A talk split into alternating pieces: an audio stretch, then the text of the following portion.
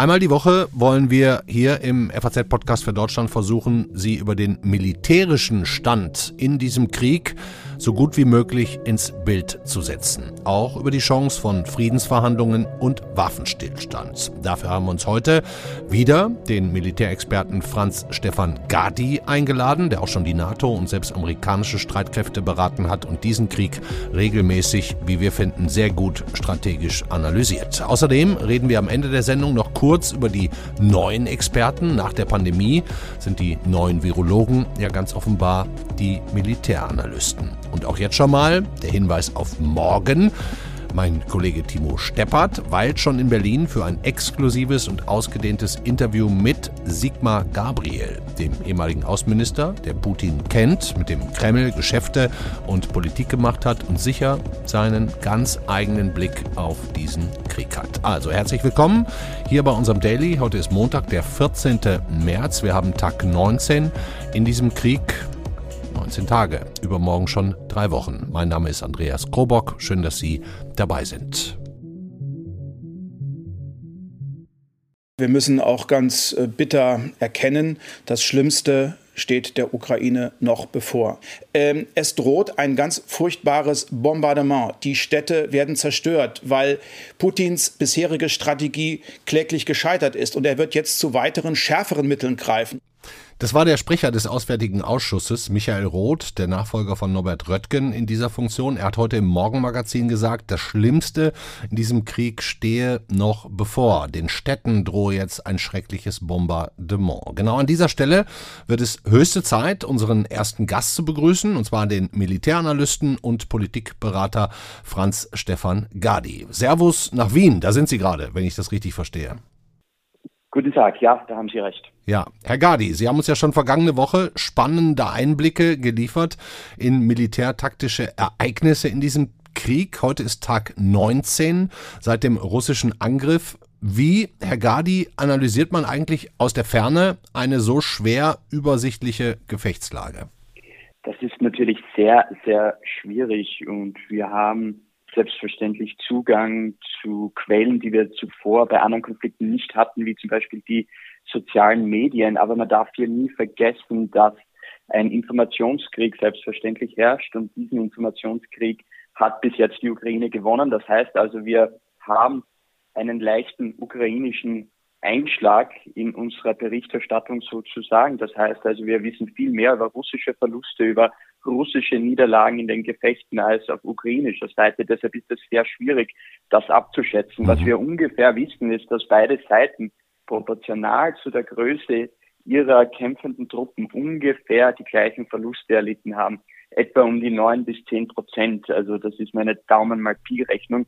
Das mhm. bedeutet, dass in den nächsten zwei Wochen zumindest bei dieser Rate an Verlusten, und das ist natürlich eine schreckliche Arithmetik, von der wir hier sprechen, in irgendeiner Weise etwas sich ändern muss. Also in, auf der einen Seite vielleicht eine kurze Gefechtspause, um eben neu zu gruppieren, um eben die Truppen aufzufrischen, neue Munition heranzuschaffen, mhm. oder eben, dass sich der Kampf eben mehr in die Städte verlagert, beziehungsweise die russische Seite noch mehr als bis jetzt auch auf Artillerie setzen wird, also auf die ungeheure Zerstörungskraft ihrer landgestützten Waffensysteme. Hm. Da können wir ja vielleicht auch nochmal im Detail gleich ein bisschen näher drauf äh, scha schauen. Ähm, nun kommen ja bei uns in Deutschland ähm, die meisten von uns immer nur bekommen Fetzen, Überschriften, neue Bedrohungen.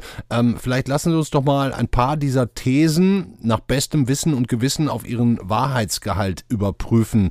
Auf so einer Skala von 1 bis 10. 1 stimmt nicht, 10 trifft voll zu. Haben Sie da Lust, gerade mal mitzumachen und ich hau Ihnen ein paar Thesen hin? Ich, ich werde es versuchen, so gut wie möglich zu beantworten, ja. Okay, dann fangen wir doch direkt mit dem O-Ton gerade von Michael Roth an. Das Schlimmste steht noch bevor.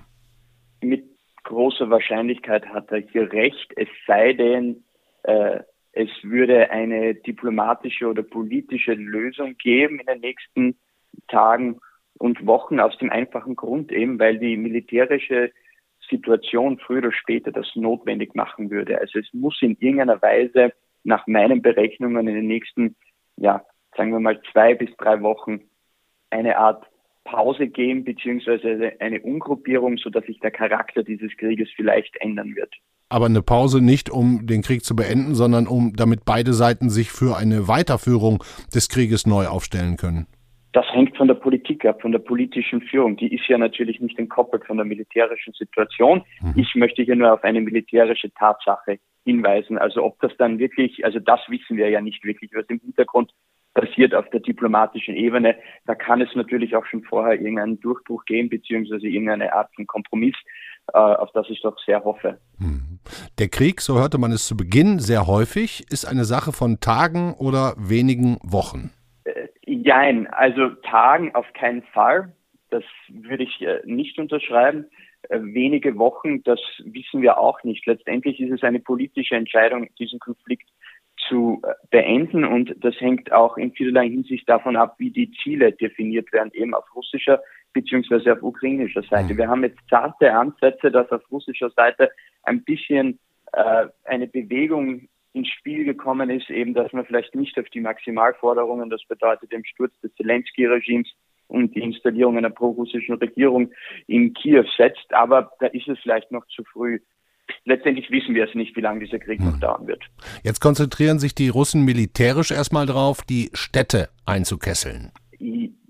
Fünf würde ich da sagen. Also ja und nein.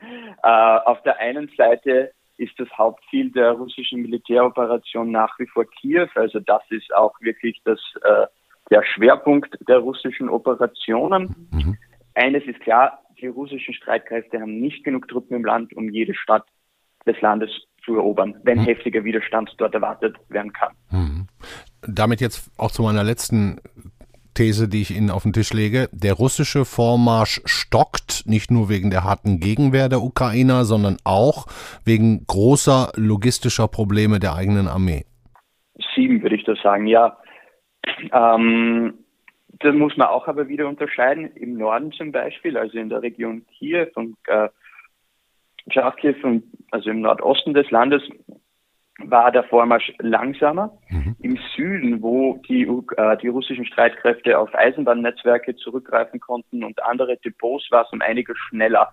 Mhm. Und dort haben sie auch rapide Fortschritte gemacht in den ersten Tagen. Aber ich würde ich würde das jetzt nicht überschätzen. Ähm, die, die logistischen Probleme, die können sich dennoch noch lösen lassen und es wird nicht jetzt äh, äh die russische Armee stehen und fallen was die Logistik betrifft. Da werden andere Faktoren eine viel größere Rolle spielen, ob es die Kampfmoral ist oder eben auch in, inwieweit eben die ukrainischen Streitkräfte sich neu gruppieren können, beziehungsweise ihren äh, Kampfeswillen erhalten können und fähig sind, Gegenattacken zu starten und so weiter. Natürlich spielt die Logistik hier eine Rolle, aber sie wird nicht der kriegsentscheidende Faktor sein in diesem Krieg, hm. glaube ich zumindest. Es wird ja jetzt auch an verschiedenen Stellen ähm, gesagt und kolportiert. Ich habe da jetzt gerade einen ehemaligen Bundeswehrgeneral zugehört. Das russische Militär sei ja veraltet, sei schwerfällig, führe einen Krieg aus dem vergangenen Jahrhundert, sei ohnehin schwächer als gemeinhin vorher vermutet und nicht zu moderner Kriegsführung in der in der Lage. Was macht das mit Ihnen, wenn Sie wenn Sie sozusagen diese Diss, diesen Diss für die russische Armee hören? Sind die wirklich so schwach, wie da ah, oft dargestellt wird? Naja, hier wird, hier wird oft ähm, Äpfel mit Birnen verglichen. Was, was meine ich genau damit? Die russischen Streitkräfte, so wie sie konzipiert, reformiert und aufgebaut wurden über die letzten Jahre, sind Streitkräfte, die hauptsächlich für einen defensiven Krieg auf russischem Boden gemacht wurden. Das heißt, sie sind nicht für solche großen offensiven Operationen, wie sie zurzeit in der Ukraine stattfinden, gemacht. Das heißt also, man kann nicht die äh, gleiche Metrik den russischen Streitkräften in der Ukraine auferlegen, wie sie wahrscheinlich in einem Defensivkrieg gegen die NATO ähm, äh, sich verhalten würden. Und mhm. das ist, glaube ich, hier der große Fehler. Also man muss hier sehr genau unterscheiden. Und ein zusätzlicher Punkt ist, dass von Anfang an, vom ersten Tag an dieser Operation die russischen Streitkräfte nicht gewusst haben, dass sie in ein hochintensives Kriegsgeschehen hier eintreten. Das heißt, in einen konventionellen Angriffskrieg. Sie haben wirklich mehr gedacht, dass das hier eine Art äh, friedenssichernde Mission ist. Und das ist natürlich ein riesiger Unterschied, wie man damit umgeht. Das heißt, wir haben auch nicht die russischen Streitkräfte sich vor entfalten gesehen in ihren taktischen Formationen. Es, äh, Trainingslücken gibt es eklatante. Es gibt nicht den Kampf der verbundenen Waffen. Das würde es alles geben, wenn es genug Vorlaufzeit gegeben hätte, wenn genug trainiert worden wäre, genügend Übungen abgehalten werden vor Angriff und vor allem die operativen Konzepte gut durchgeplant worden wären und nicht die einzelnen Offiziere teilweise ein paar Stunden, bevor sie Grenze überschritten, erst äh, überschritten haben, erst ihre Marschbefehle bekommen haben und so weiter. Also es ist sehr schwierig hier jetzt äh, durchzublicken, mhm. wie stark oder wie schwach die russischen Streitkräfte sind und wir müssen uns wirklich zurückhalten vor sporeiligen äh, Schlussfolgerungen und wirklich abwarten, äh, auf das Ende des Konflikts beziehungsweise einige Zeit nach Ende dieses Krieges, um wirklich objektiv zu evaluieren, wie stark und wie schwach die Streitkräfte der Russischen Föderation sind. Hm. Objektiv ist ein gutes Stichwort. Also von ukrainischer Seite hört man ja, dass 12.000 russische Soldaten schon getötet worden sein sollen, äh, fast 400 Panzer, über 70 Kampfflugzeuge, 90 Hubschrauber außer Gefecht gesetzt. Ähm, entspricht das in etwa auch Ihrem Informationsstand oder ist das jetzt auch wiederum ein Teil der ukrainischen Propagandamaschine? Ich meine, die existiert ja ebenfalls, auch wenn wir im Westen die ukrainische Seite natürlich im Moment als die gute bezeichnen, so ist dennoch die Frage, ob diesen Informationen zu trauen ist. Naja, ob gut oder schlecht, wer hier der Aggressor und wer der Verteidiger hier ist, ist, glaube ich, relativ klar. Man kann es auch, glaube ich, ganz wertebefreit sagen, dass es hier, glaube ich, eine Seite gibt, die äh, ja mit allen Rechtsnormen, allen internationalen Normen, wie sie bis jetzt etabliert wurden, in, in unserem internationalen System bis dato gebrochen haben. Ja. Äh, das ist mal, glaube ich, ohne Frage. Aber ähm, um auf die Zahlen hinzu, hinzugehen, natürlich hat die Ukraine ein Interesse, diese Verlustziffern so hoch wie möglich anzusetzen. Und ich würde sie mit größter Vorsicht nur genießen. Und ähm, Gleichzeitig, ja, ein paar tausend Verluste sind im Rahmen des Möglichen auf russischer Seite. Hm. Also das ist, das ist, das ist durchaus, durchaus, durchaus klar, ja. Hm. Immerhin hat der Chef der russischen Nationalgarde, Viktor Solotow heißt der Mann, ähm, zugegeben, dass nicht alles so schnell gehe, wie die Russen es gerne hätten. Das sind ja auch schon überraschend offene Worte fast schon. Ja, auf jeden Fall. Also ich glaube auch, dass die Russen mit großer Sicherheit gedacht hätten, dass diese Operation viel schneller zu Ende gehen wird, äh, der Kreml selbstverständlich. Und ähm, ja, und jetzt müssen sie halt mit den Konsequenzen leben, beziehungsweise vor allem die Ukraine mit diesen Konsequenzen, mit diesen schrecklichen Konsequenzen dieses Krieges leben. Die mhm. größere Frage auf militärischer Seite oder zumindest auf militärisch-taktischer Seite ist, wie schnell können sich die russischen Streitkräfte adaptieren, wie schnell können sie lernen. Im Moment ist die Lernkurve sehr gering von dem, was ich von äh, Videos auf den sozialen Medien und durch meine Quellen auch äh, an Informationen, die ich erhalte, äh, sehen kann. Also es, es wird adaptiert, es wird umgruppiert, aber die taktische Performance der russischen Streitkräfte im Großen und Ganzen ist noch nicht äh, so hoch, wie man es was vielleicht erwartet hätte vor Ausbruch dieses Krieges. Mhm. Ich würde noch mal gerne ein neues Fass aufmachen mit Ihnen, was, was aber meines Erachtens äh, auch unmittelbar dazugehört, nämlich die Rolle ähm, der Geheimdienste, der Nachrichtendienste, der Agenten in der jetzigen Situation. Ähm, ich frage deshalb, von, den, von den Amerikanern, vom CIA ist zu hören, dass Russland wohl gerade ganz bewusst Falschinformationen verbreitet, aktuell über ukrainische Angriffsdrohungen, um selber wiederum eine Berechtigung zu haben, Massenvernichtungswaffen einzusetzen. Das ist ein äh, altes Spiel in der russischen Militärgeheimdienste, dass sie eben, also das hat man auch in Syrien gesehen in den letzten Jahren, immer wieder darauf hingewiesen haben, dass die andere Seite vielleicht chemische oder biologische Waffen einsetzen wird. Das ist jetzt nichts Außergewöhnliches. Im Moment sehe ich die Gefahr, aber dass zum Beispiel taktische Nuklearwaffen eingesetzt werden in der Ukraine als sehr, sehr gering ein. Schon mal eine gute Nachricht. können ihre ja. Ziele auch, können ihre Ziele auch erreichen auf konventioneller Art. Das, das möchte ich hier mal unterstreichen. Es gibt natürlich hier ein Eskalationspotenzial und das möchte ich nicht, nicht verneinen, äh, zwischen NATO und Russland. Und hier muss man sehr bedacht vorgehen. Aber es sind auch Gesprächskanäle noch immer offen zwischen der NATO und Russland auf nuklearer Ebene. Also es wird hier ein Dialog geführt und keiner hat auch ein Interesse, dass dieser Konflikt derartig eskaliert. Also das muss man auch dazu sagen. Nun, nun gab es ja auch parallel zu den Gefechten, wie gesagt, heute ist Tag 19 in diesem Krieg, inzwischen auch die vierte Friedensverhandlung zwischen Kiew und Moskau. Ne? Der, der ukrainische Unterhändler, ich hoffe, ich spreche das richtig aus, Michailo Podoljak, hat getwittert heute, ähm, dass man sich nicht wirklich näher kommt. Also, Herr Gadi, außer humanitäre Korridore schaffen, ähm, auf denen dann Frauen und Kinder das Land verlassen können. Mehr geht da scheinbar offensichtlich nicht. Oder sind Sie gerade Friedenstaubenstaaten? Hm, Friedenstauben sehe ich keine Staaten. Aber letztendlich wissen wir nicht, was dann hinter geschlossenen Türen noch im Detail verhandelt wird, was für diskrete Kanäle hier äh, offen sind im Hintergrund, die es ja natürlich immer in solchen Situationen auch, auch gibt. Und früher oder später wird irgendeine Art von Kompromiss gefunden werden müssen. Mhm. Und das kann nicht heute sein, das wird vielleicht nicht morgen sein, das wird vielleicht auch noch einige Wochen dauern, aber früher oder später wird es irgendeine politische Lösung zu diesem Konflikt geben, müssen. Und wir können nur abwarten jetzt im Moment. Ja. Wie beurteilen Sie aus der, aus der Ferne, aus dem Nachbarland zum Beispiel so einen Besuch bei, bei Putin von unserem Ex-Bundeskanzler Gerhard Schröder? Der soll ja da gewesen sein, offizielle Bestätigungen gibt es nicht.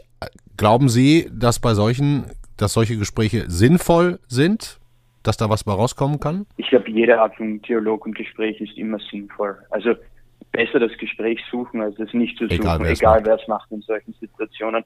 Ich habe äh, über ein Jahrzehnt für eine Firma, für ein Unternehmen gearbeitet, das ne, hat sich East-West Institute ge äh, genannt. Mittlerweile gibt es dieses Unternehmen nicht mehr und wir haben sogenannte Track-to-Diplomacy betrieben für über ein Jahrzehnt. Ich habe da direkte Erfahrung mit diskreter Diplomatie hinter äh, verschlossenen Türen eben indirekte Zugänge zu verschiedenen Regierungen und so weiter. Und ich kann Ihnen garantieren, jedes Gespräch hilft in solch einer Situation, um die Lage zumindest besser zu verstehen, die eine Seite besser zu verstehen, die andere Seite vielleicht ein bisschen besser zu verstehen. Dialog ist immer wichtig und, und nie, nie ein Fehler. Hm.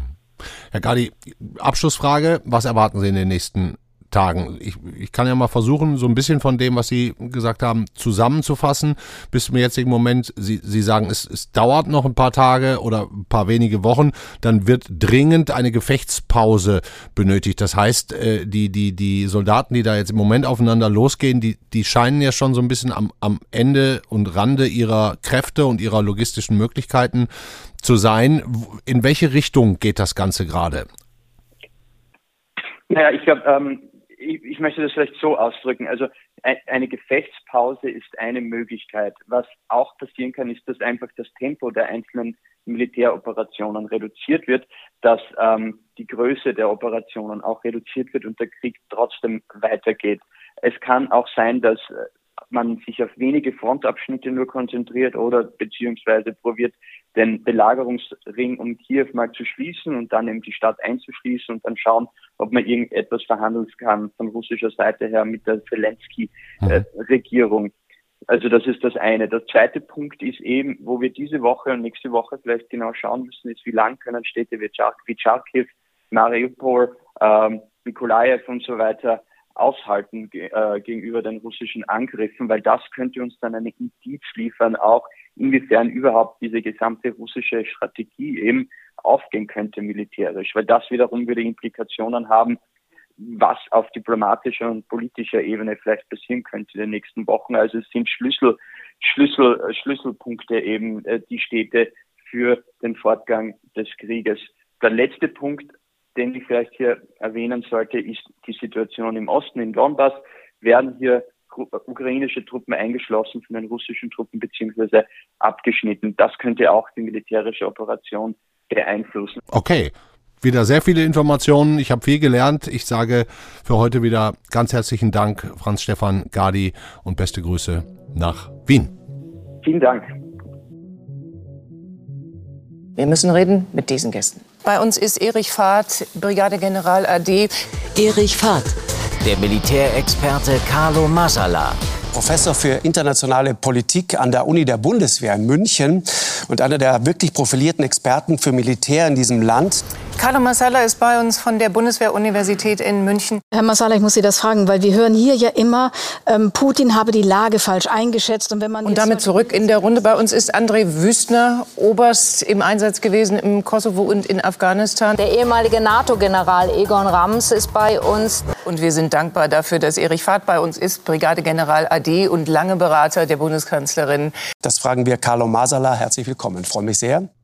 In den zwei Jahren Pandemie haben wir uns an eine ganze Reihe Experten gewöhnt, die vorher noch überhaupt nicht auf dem Schirm waren. Christian Drosten, Sandra Zizek, Melanie Brinkmann und so weiter und so fort. In diesen Tagen, in diesen Kriegstagen und inzwischen schon auch Wochen haben andere Experten das mediale Zepter übernommen, die ebenfalls vorher kaum jemand auf dem Schirm hatte. Erich Fahrt, Carlo Massala, Gerald Knaus, Christoph Heusken, Egon Rams. Unser Bedürfnis nach Militärexperten ist groß und unser Bedürfnis nach Experten insgesamt sowieso, wenn wir uns bedroht fühlen. Eigentlich wollte ich jetzt noch mit einem Medienforscher genau darüber sprechen, über dieses Expertenphänomen, hat leider nicht geklappt. Deswegen muss jetzt einer unserer Militärexperten aus der FAZ-Redaktion einspringen. Hallo, Lorenz Hemika.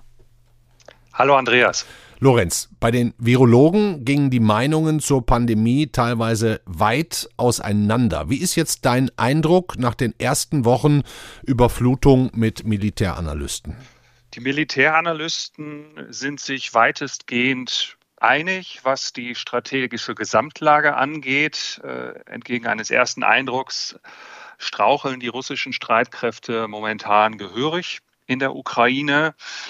Und äh, das beobachten die genauso, wie wir es auch tun. Hm. Nun ist es ja nicht gerade so, dass Deutschland ein Land voller Militärexperten ist. Ne? Wir als Gesellschaft haben uns ja jahrzehntelang eigentlich so wenig wie möglich für bewaffnete kriegerische Auseinandersetzungen interessiert. Ähm, warum glaubst du, ändert sich das gerade? Weil der Krieg so nah ist? Ja, es ist letztlich ähnlich wie bei der Corona-Pandemie oder auch wenn wir uns krank fühlen, dann suchen wir halt Fachleute und googeln äh, idealerweise nicht, was wir haben, äh, weil da eh nichts Ordentliches bei rauskommt, sondern gehen zum Arzt. Und so ist es halt jetzt auch bei den Leuten, die wir häufig in den Talkshows oder auch bei uns in der Zeitung sehen. Das sind frühere Generäle, mhm. das sind Diplomaten, Kanzleramtsberater und Fachleute aus der Wissenschaft. Mhm. Die haben jetzt mitunter auch schon ähm, da sieht man mal, wie modern Podcasts sind. Da gibt es auch schon die ersten eigenen Podcasts von Masala zum Beispiel in, glaube ich, Kooperation mit dem Stern. Der hat es auch bei den Apple Charts schon auf Platz 9 geschafft. Ich glaube, der NDR, der ja auch Drosten produziert hat, um jetzt auch mal in der Podcast-Schiene zu bleiben, da war ja Drosten immer die Nummer 1 aller Podcasts mit dem Pandemie-Podcast. Jetzt ist die Nummer 1 auf Apple ein NDR-Podcast zur militärischen Lage in der Ukraine. Also das Interesse, Lorenz, merkst du wahrscheinlich auch in deinem persönlichen Umfeld, äh, steigt auch an deinem Wissen. Das, äh, das Interesse in der Tat ist exponentiell gestiegen. Wobei, wo du Carlo Masala erwähnst, das Interessante ja ist, dass sich all diese Fachleute nicht erst jetzt äußern. Carlo Masala hat ja vor seinem jetzigen Podcast-Projekt schon lange eins mit drei weiteren Kollegen mhm. laufen und ähm, ist dort mit auch in der sage ich mal, sicherheitspolitischen Community in Deutschland durchaus bekannt. Aber ja, wie du sagst, es ist jetzt der Krieg in der Ukraine, äh, die dramatischen Ereignisse vor Ort und wahrscheinlich auch die Sorge vieler Menschen davor, was das alles für uns bedeuten ja. könnte, was diesen immensen Anstieg an Interesse zur Folge hat. Hm. Unsere Kollegin Laura Ostobar hat sich heute den ganzen Tag lang mit diesen Militärexperten beschäftigt, hat stundenlang nochmal auch ältere Talkshows geguckt, um auch mal die Prognosen, die die abgegeben haben, zu überprüfen. Und äh, da muss man sagen, zu Beginn des Krieges hatten die Herren Masala, Fahrt und Kujat Folgendes prognostiziert. Also ich glaube nicht, dass die ukrainische Armee etwas entgegensetzen kann im Sinne von der Russisch, den russischen Streitkräften schwere Verluste zufügen. Es wird in wenigen Tagen vorbei sein, es sei denn, dass Putin jetzt noch ein Gesprächsangebot aussendet. Sein militärisches Vorrücken werden wir nicht bremsen können. Ja, Lorenz, da haben die falsch gelegen. Ja, das ist richtig, da haben die falsch gelegen. Mhm. Also Warum heißt, willst nach, du mich nach, jetzt wahrscheinlich Ja, fragen? ich meine, die können also wahrscheinlich genauso wenig nach vorne schauen, die Zukunft vorhersagen, wie es die Virologen konnten. Was sie halt können, ist nach hinten gucken. Danach sollte man sie fragen. Oder wie siehst du es? Naja, es ist schon so, dass die Leute, die da äh, sich geäußert haben, äh, ja Fachleute sind, ja, äh, ob, ob sie nun einen militärischen Hintergrund haben oder, oder Wissenschaftler sind, die kennen sich schon aus. Nur die ziehen genauso ihr Wissen aus in der Regel öffentlich zugänglichen Quellen, wie wir das auch tun. Mhm. Und äh, weder äh, die Wissenschaftler noch die Generale haben in den letzten sechs, sieben Jahren, soweit ich weiß, an irgendwelchen äh, Manövern, Großmanövern der Russen teilgenommen, sondern schauen dann halt in die Fachwerke wie vom Military Balance oder SIPRI, was denn so die, die Angaben sind an, von Truppengrößen und von den neuesten Waffensystemen, zum Teil natürlich auch aus der russischen Propaganda, mhm. äh, die mit irgendwelchen hypersonischen, also Überschallwaffen oder mit, mit neuen Kampfpanzern wie dem Armata versucht, Eindruck zu schinden. Aber ja, äh, bei einem Krieg gilt, ähm, Vorher lässt sich viel darüber sprechen, aber wie sich dann eine, eine Armee, eine Streitkraft in der Phase einer laufenden Operation wirklich anstellt. Das lässt sich kaum vorhersagen und vor allen Dingen der Faktor Moral hm. und äh, Logistik, das sind beides Faktoren, die, glaube ich, im Vorfeld äh, deutlich überbewertet wurden, was die Leistungsfähigkeit der Russen angeht. Okay, Dankeschön, Lorenz Hemiker. Gerne, Andreas. Das war der FAZ-Podcast für Deutschland an diesem Montag, den 14. März. Auch jetzt nochmal der Hinweis auf morgen. Timo Steppert interviewt Sigmar Gabriel. Also Dienstag, 17 Uhr, sind wir mit dem Daily wieder für Sie da. Das war's von meiner Seite aus. Ihnen einen schönen Abend. Machen Sie es gut. Bleiben Sie gesund. Ciao.